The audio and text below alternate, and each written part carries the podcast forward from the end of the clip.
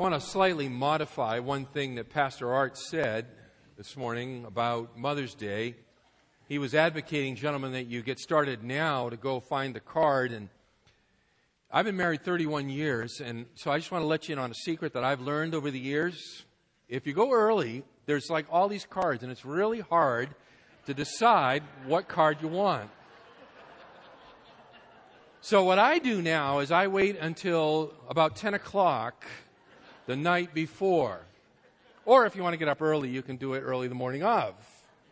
And you go there, and what I've found is that basically the selection has been narrowed sufficiently that it's pretty easy to take that last card on the rack and buy it and bring it home to her and say, honey, I picked this for you. Trust me. Trust me, you guys, it works. Works. Yeah, you'll all beat me there, right? Summer is almost upon us. Amen? Wow, it's just coming fast. And with summer comes an influx of movies. There are always blockbuster movies that come out around summertime to, to take your coins. And one of the things that I have noticed about blockbuster movies is that they frequently revolve around the theme of revenge. Seems to be a very, very common theme in many, many blockbuster movies. And I suppose that's not all that surprising, since revenge is one of the oldest motives for violence known to man. And most of these blockbuster films are pretty violent pieces of work. You know, it wasn't long after the fall of man that violence showed itself into the world, is it? Genesis chapter 4, following immediately behind Genesis 3 and the fall of man, we are introduced to the first murder in the scriptures fratricide. Cain murders his brother Abel. And it wasn't long after that, actually five generations removed from Cain, that we arrive at a man by the name of Lamech, who penned the first rap song.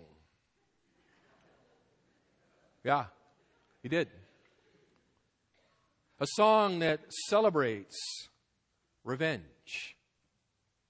In that song, found in Genesis 4, verses 23 and 24, but don't turn there. In that song, Lamech says, I don't need God's perfect, uh, protection. I am perfectly capable of taking care of myself. In fact, if you even strike me, if you even mess with me, I'll kill you. I'll kill you. The motive, the theme of revenge and violence, it is as old as humanity. Open your Bibles up to Romans chapter 12, page 1136, if you're using one of those Pew Bibles. Romans chapter 12, we're going to finish chapter 12 together this morning, looking at verses 19 through 21. This is the end of the 12 part series that we began back in verse 9, having to do with Christian love.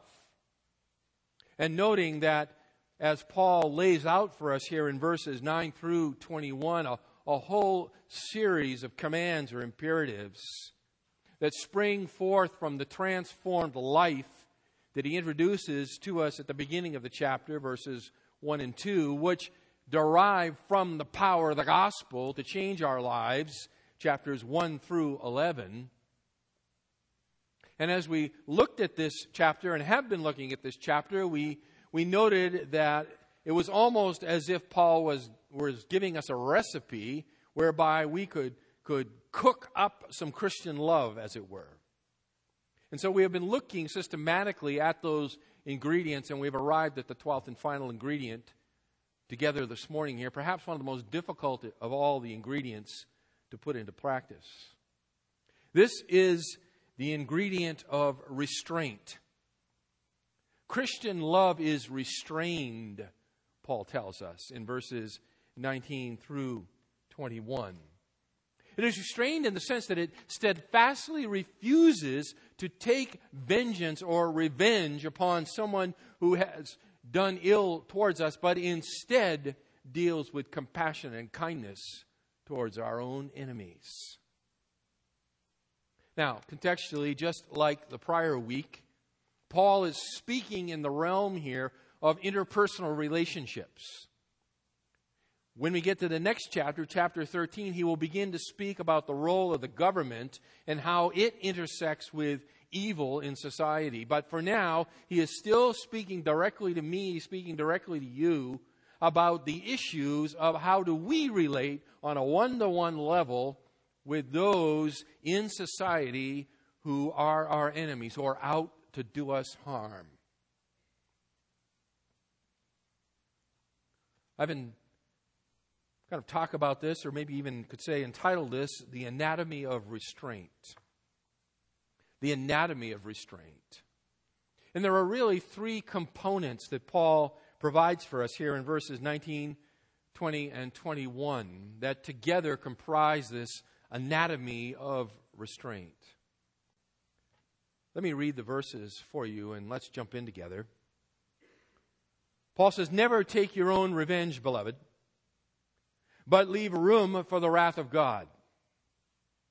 For it is written, Vengeance is mine, I will repay, says the Lord. But if your enemy is hungry, feed him. And if he is thirsty, give him a drink.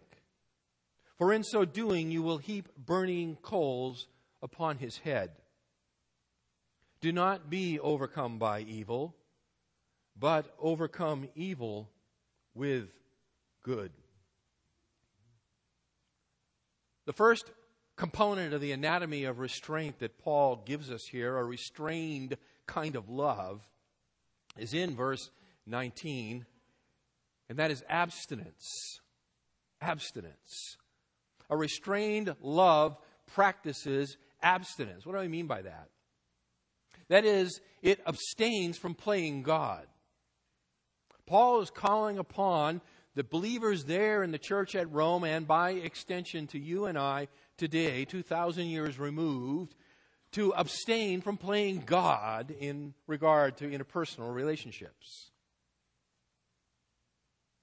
As I said, this is an exceedingly difficult command to obey. Some wonder what are the difference here between verses 17 and 19, where in verse 17 he says, Never pay back evil for evil to anyone. Here he says, Never take your own revenge. I think the difference between these two verses is that verse 17 is dealing more in the realm of insults, and verse 19 here is more in the realm of injury. That is, it's a, there's the it's been, the ante has been upped, as it were. The, the violence that has been brought upon the believer now in verse 19 has risen to the level all the way of even taking their own life.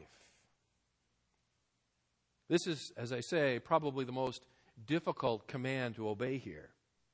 To hold back, to abstain from playing God when our life is on the line.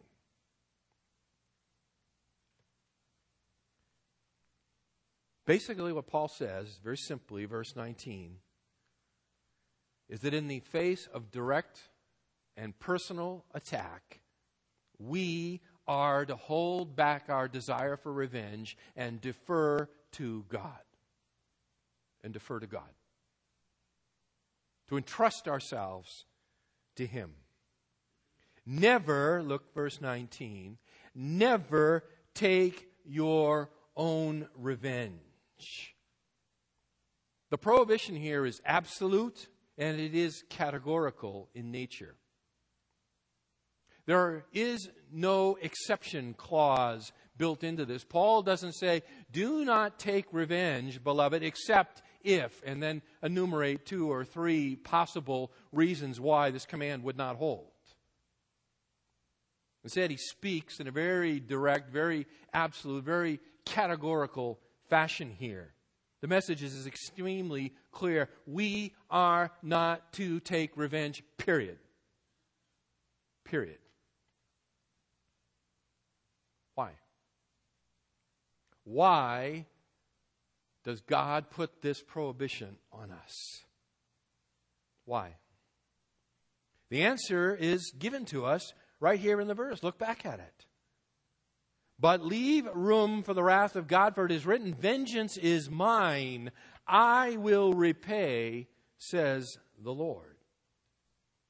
The answer to why, for the believer, the follower of Jesus Christ, that we must absolutely abstain from personal revenge and vengeance is that the manner and the timing of the repayment of man's wickedness belongs to the inscrutable will of Almighty God.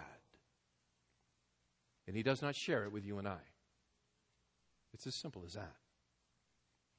In fact, Paul grounds this prohibition here, verse 19, in a citation coming from the Old Testament, Deuteronomy chapter 32 and verse 35.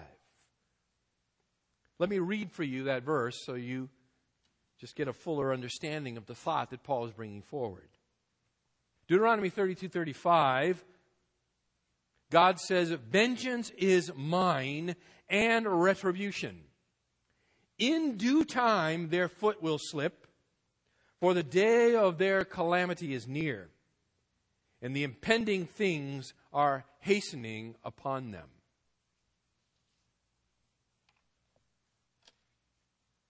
Vengeance belongs to God. It's as simple as that. Vengeance belongs to God. Now, here's where the rub comes.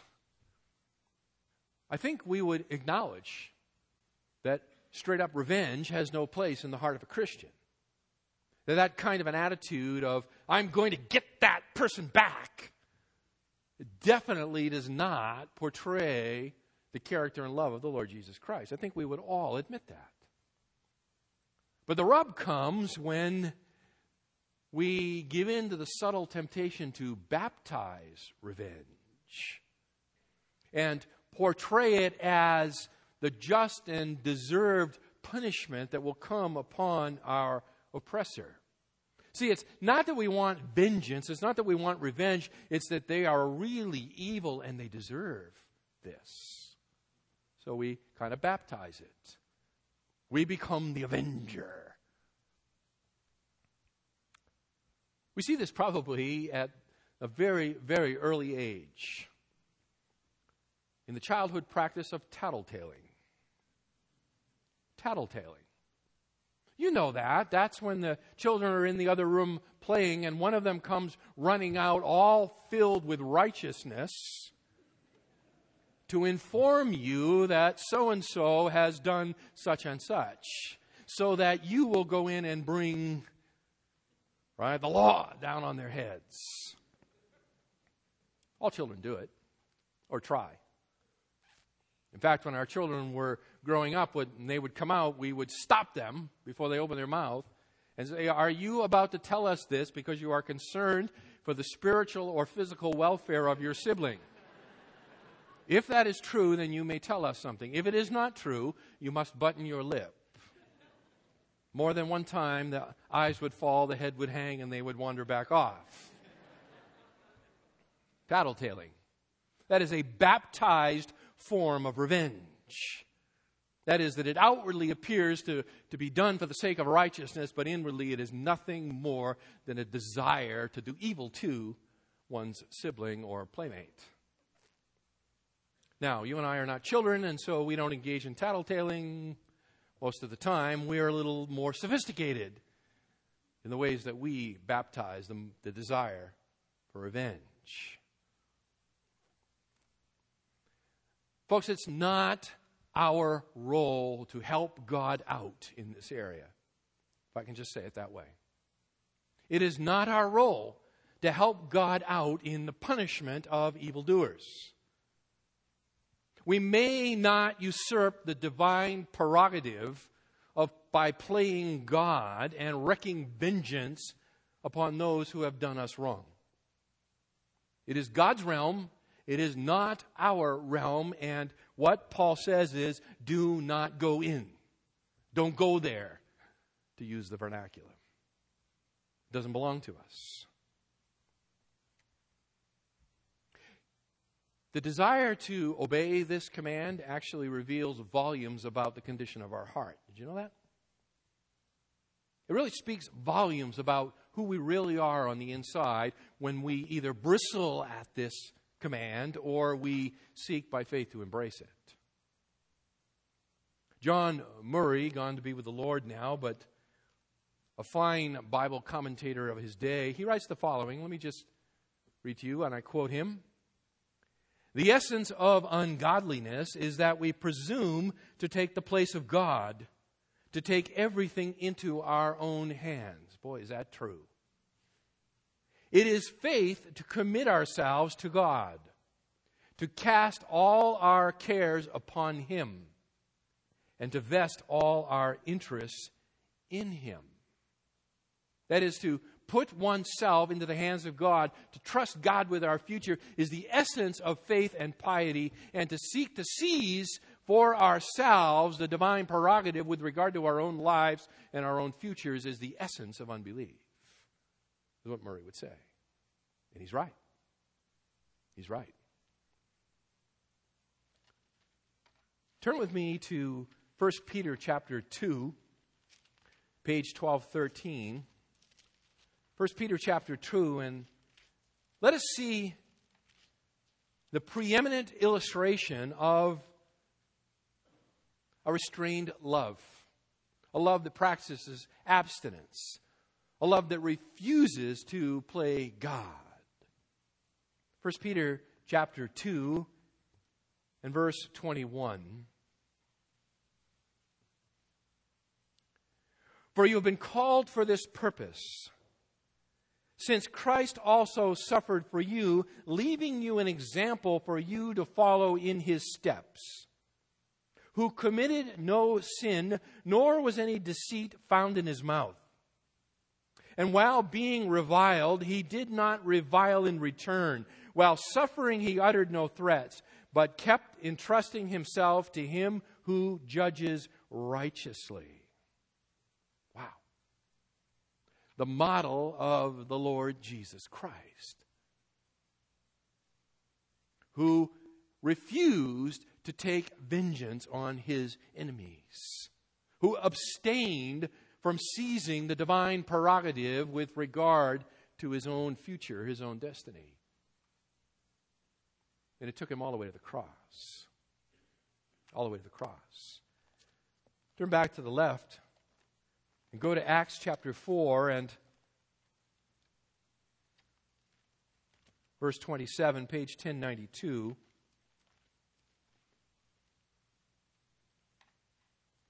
Because here we see the balance, really, of what's was going on in the life of the Lord Jesus Christ. And I think it illustrates for us this principle. Acts chapter 4, verses 27 and 28. For truly in this city there were gathered together against your holy servant Jesus, whom you have anointed, both Herod and Pontius Pilate, along with the Gentiles and the peoples of Israel, to do whatever your hand and your purpose predestined to occur. Wow. To the cross he went and died a very violent death all according to the predestined plan of God. That is, Jesus entrusted himself to the Father and his plan for his life. Now, we must not minimize this and think somehow Jesus just walks through life with his feet never coming in contact with the ground. And that, oh, yeah, he went to the cross and he died, but he knew he would be resurrected and, and he was God, and so it was no big deal. Oh, wrong, wrong, wrong. Hebrews tells us he learned obedience by going to the cross. He could have called for 12 legions of angels to rescue him, and he deferred. He abstained. He entrusted himself into the Father's hands, that the Father would see him through all the way to the end. He is our preeminent example of what it means not to take revenge, to trust yourself to the Father, to, to rest in the Father's care and in the Father's plan for your life. And beloved, it is by his vicarious suffering and death that the wrath of God Almighty has been removed from you and from me. Is it not true? It was because he was willing to go all the way without hitting back, as it were, that you and I have experienced redemption. And what Paul is telling us is that we need to be willing to let God be God and deal with men as he will deal with them. To give him an opportunity. Let God decide how best to handle a situation because you know what? He might even save that person. He might even save them. Notice Paul, back to Romans 12, couches this command with an affectionate term here, verse 19, beloved. Do you see it? Never take your own revenge, beloved. He doesn't throw this word around, he, he uses it carefully to express something. I believe he's inserted it here because of the difficulty of this command to us. And so, by referring to them as beloved, he is, he is really bringing to their remembrance their position in Jesus Christ that they are brethren, that they are brothers and sisters in Christ. They are the beloved of God, and thus the beloved of Paul. See, it is only by remembering and understanding who we are, what God has done, and what He has promised us to come that we will ever be able to crucify the flesh and to resist that passionate desire to bring justice into our own hands and to seek revenge upon our enemies. The New Testament is not saying that they will not despitefully use you, that they will not seek your injury and even your death. What it says is you must hold back the passion of revenge. We must never forget the command to abstain. But it goes beyond that, verse 20. The first component being abstinence, the second component is compassion. Compassion. We are to replace vengeance with compassion. We are to replace the spirit of revenge with the love of compassion. It's not merely enough to abstain from usurping God's prerogative in the realm of divine wrath, but we must replace that with behavior that demonstrates compassion and kindness. This is a twofold approach, is it not? It cannot help, and as I was thinking on these verses, I could not help but think of Ephesians chapter 4 where Paul gives a long list and says we are to put this off and put this on, right? Put off evil behaviors, put on righteousness. And this is merely an illustration of that same kind of approach.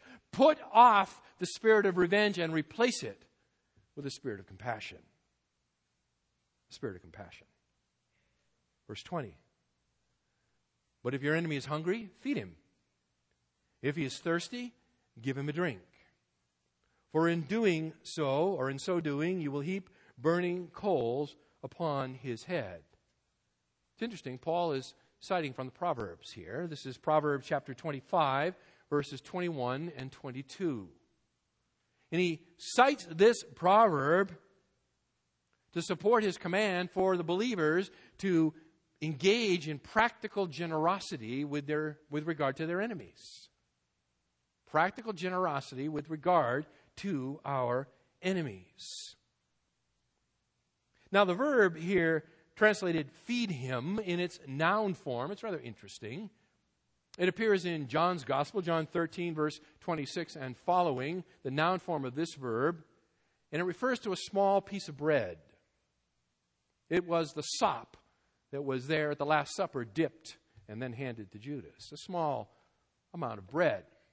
And I believe that that is insightful for us here to understand what is being talked about here when it says, Feed him, and if he is thirsty, give him a drink. It is not saying set a banquet before your enemies. What it is saying is give them something to eat, give them something to drink, eating, drinking, standing in as a statement for acts of general kindness. I believe that's the point being communicated here.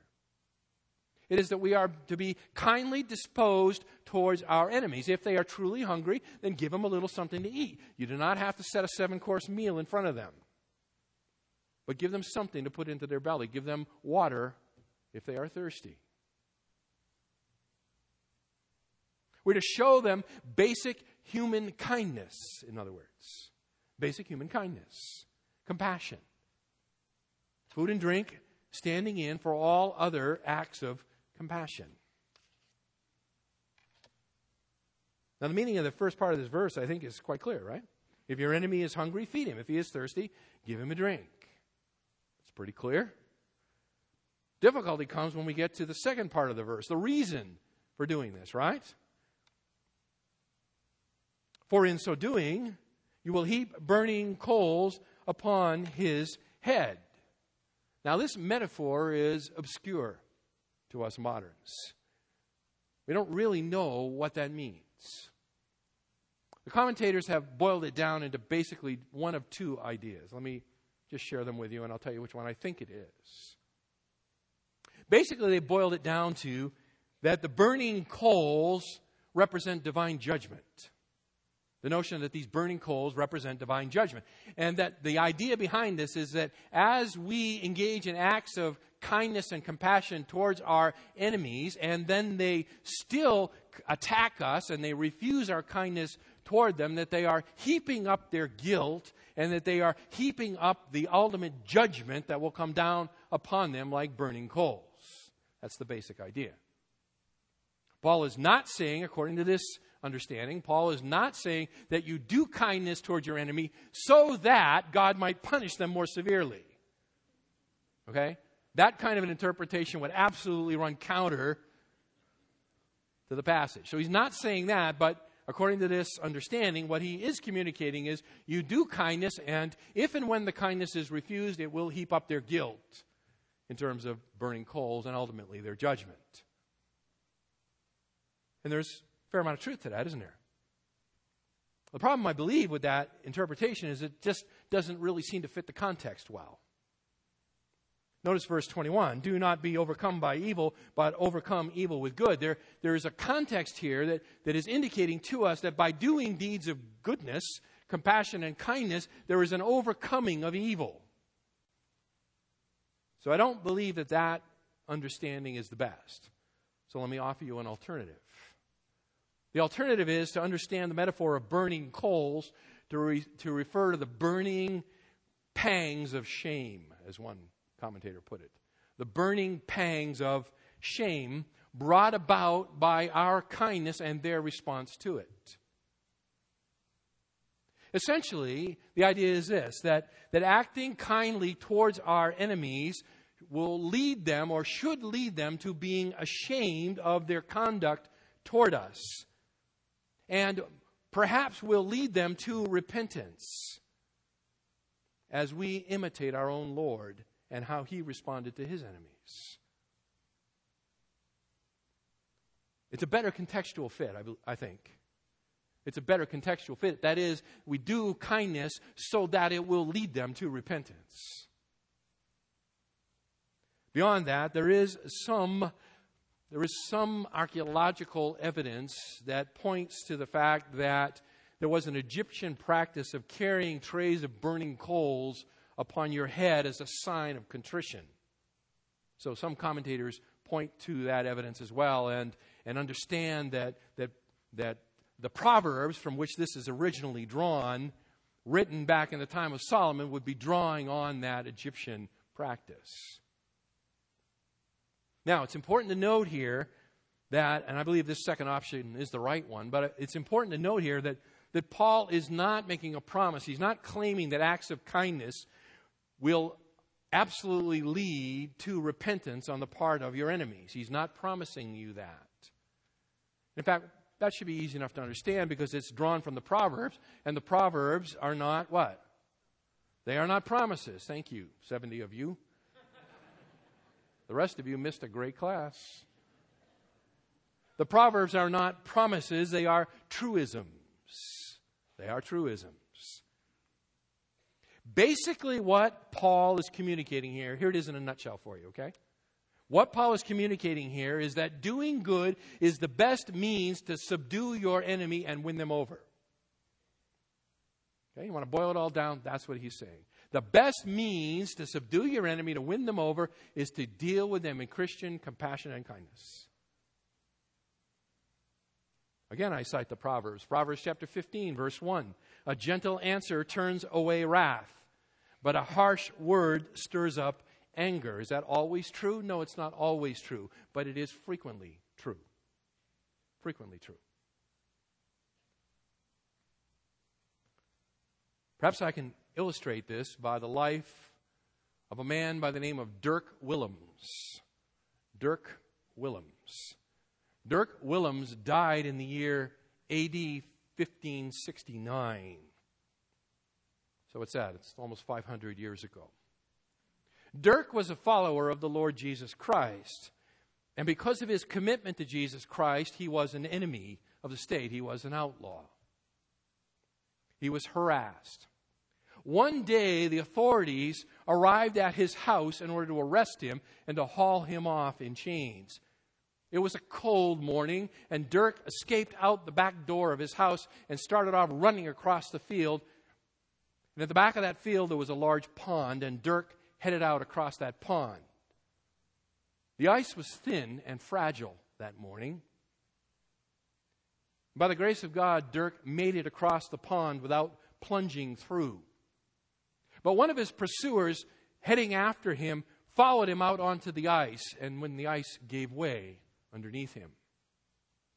Dirk had made it across the pond, and he heard something and turned to look over his shoulder, and there was his pursuer, having plunged through the broken ice and was in danger of drowning the frigid waters.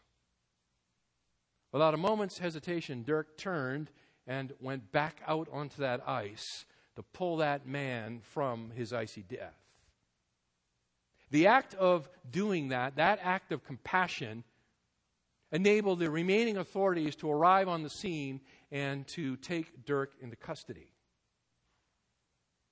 They called upon him to repent of his faith in the Lord Jesus Christ, and he refused to do so. And after a trial, a mock trial, I might add, and some brutal treatment, he was burned at the stake for his unflinching commitment to the Lord Jesus Christ. Never take your own revenge, beloved.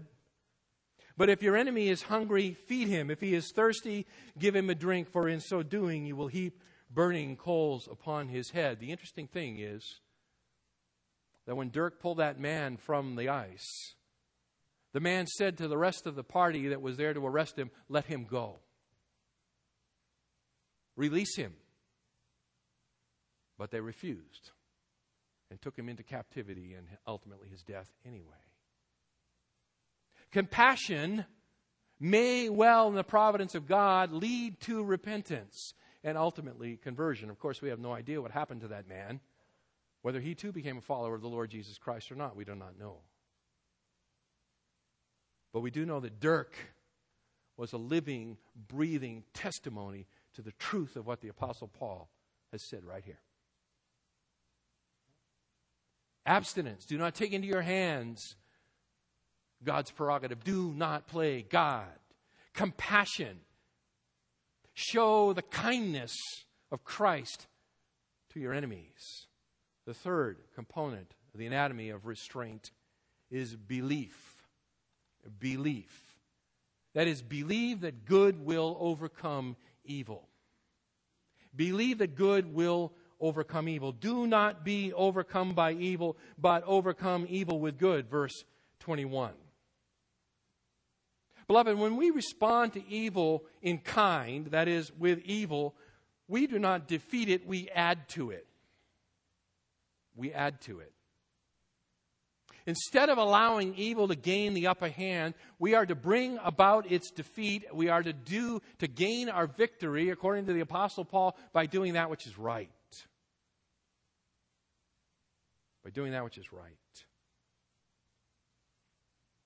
Evil overcomes us when its pressures, when its temptations seek to conform us to the image of, of the world, to seek to draw us after the world.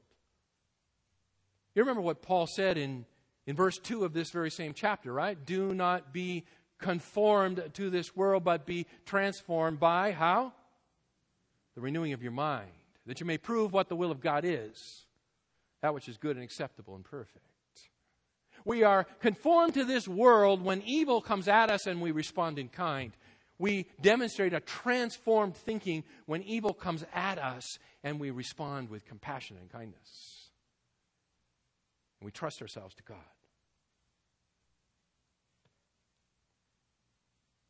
As followers of the Lord Jesus Christ, we are, we are called and we are empowered to live as He lived. Isn't that true? Is He not the model for our lives? Are we not to imitate the Lord Jesus Christ? Yes or no? Again, yes or no? We are. We are. We gain victory over a hostile world when we respond like Christ responded.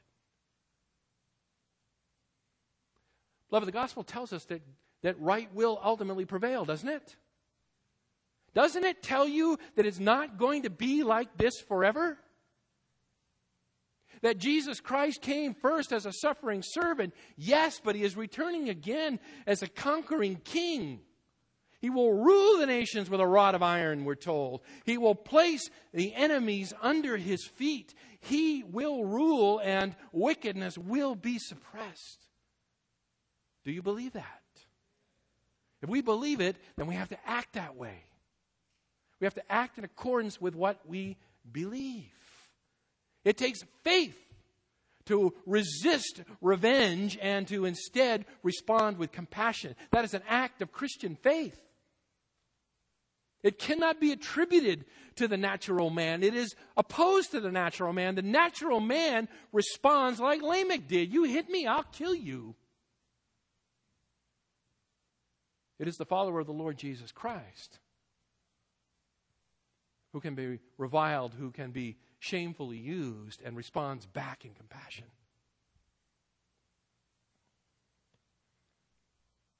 Do not be overcome by evil but overcome evil with good. By the way, that is a present active imperative, which just means that it is a continual command for a continual action. Regularly, it should be our practice and habit not to be overcome by evil, but our regular practice and habit should be the overcoming evil with good.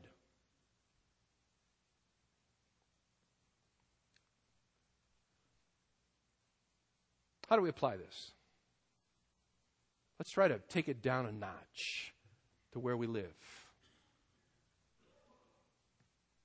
This, this type of transformed thinking encounters basically two types of objections. Two types of objections. The first is, I don't want to obey. That's the first objection that will be voiced by you and I. I do not want to obey this command.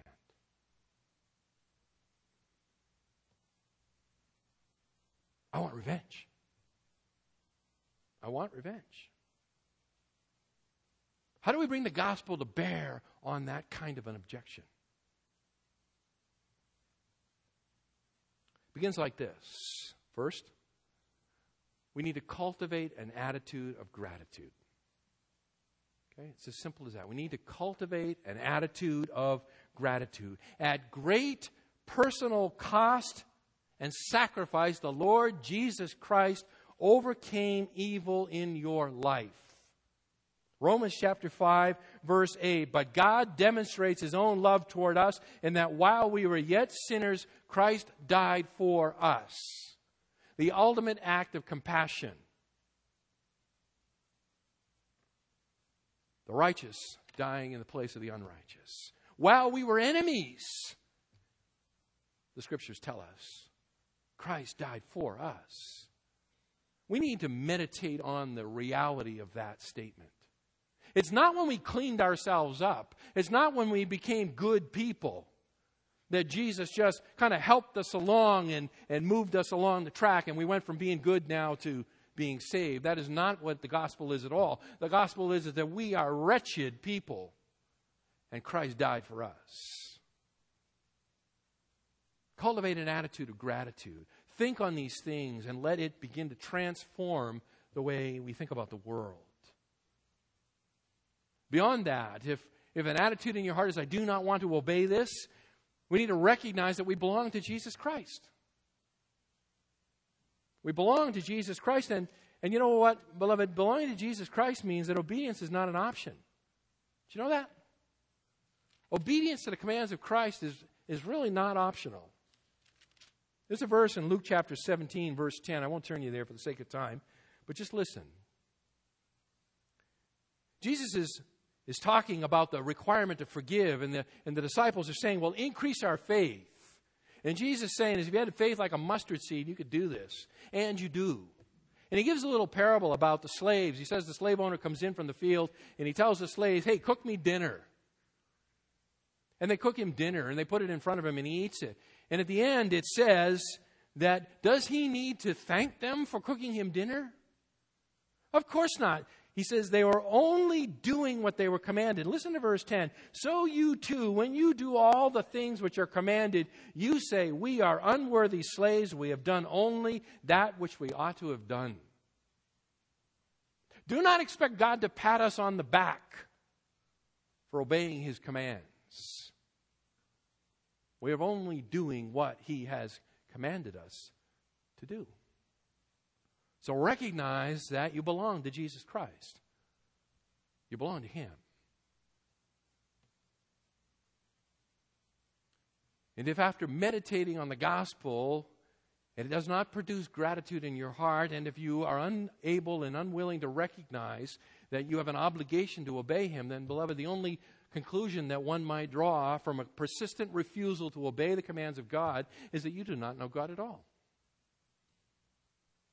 that you are not one of his children, regardless of what you say.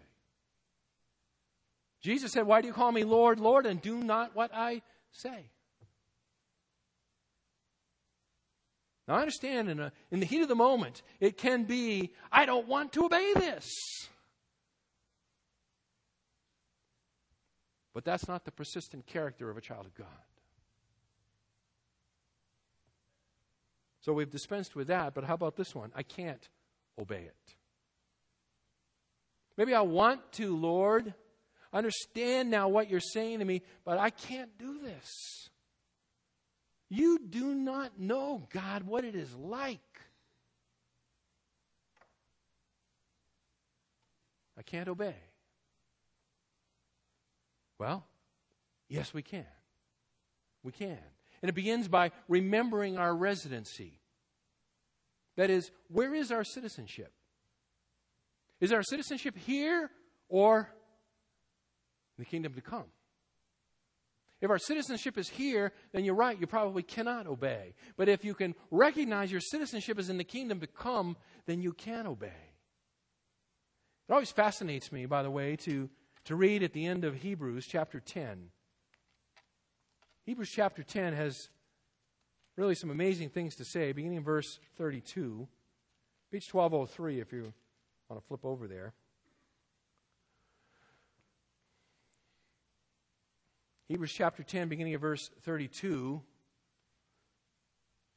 Writer of the Hebrews says, But remember the former days, when after being enlightened, you endured a great conflict of suffering partly by being made a public spectacle through reproaches and tribulations, and partly by becoming sharers with those who were so treated. For you showed sympathy to the prisoners and accepted joyfully the seizure of your property, knowing that you have for yourself a better possession and an abiding one. Therefore, do not throw away your confidence, which has a great reward. Drop down to verse 39. We are not of those who shrink back to destruction, but of those who have faith to the persevering of the soul. If we think we cannot obey this command, then the first thing we need to do is to remember our residency. Where is our citizenship? And if we can remember that it is located in heaven with God, then the things of this earth will not control us. They will not control us. These early believers, it says, they joyfully accepted the seizure of their property, knowing they had a better possession. Beyond that, beloved, we need to remember that we are no longer slaves to sin, right? Remember your residency. Recognize that you are no longer a slave to sin. In fact, Paul says it this way in Romans chapter 6, verses 11 following.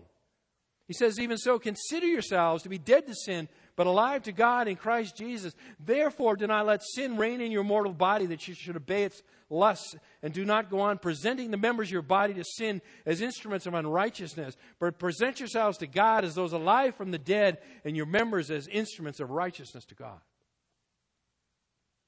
We have been freed. We have been freed. We are no longer slaves to sin. We no longer have to respond to provocation with force, vengeance. We can respond with compassion. It's not that we can't do this, we can do this. The Spirit of the Almighty God resides within us to enable us to do this very thing.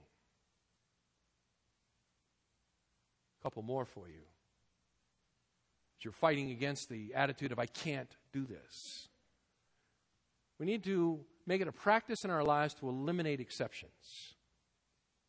Eliminate exceptions. One thing that I have noticed over the years in my life and in the lives of the people of God is that whenever we hear a command of God, our mind immediately goes to the exception to the rule.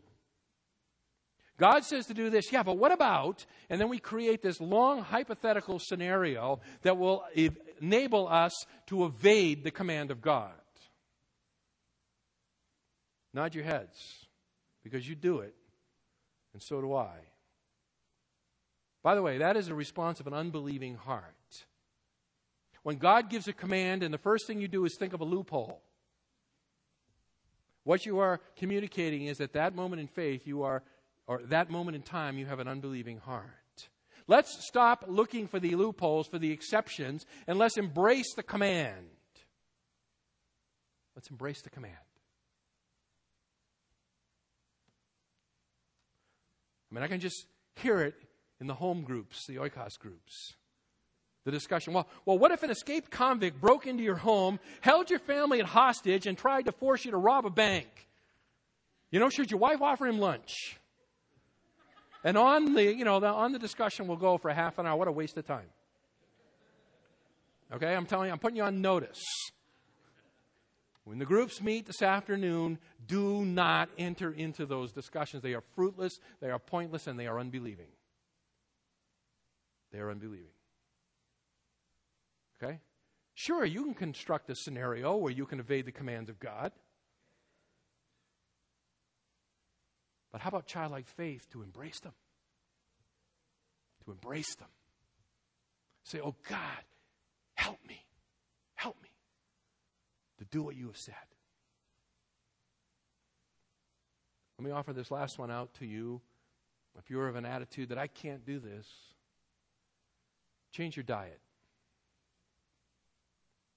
Change your diet. As the saying goes, we are what we eat. Isn't that right? If your diet is rich in violence and revenge, it needs to change.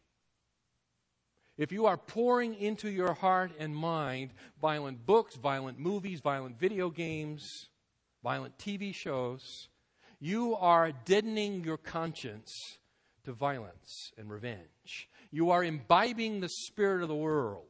You are drinking deeply of the seawater of a corrupt society. And that will take its toll upon your heart.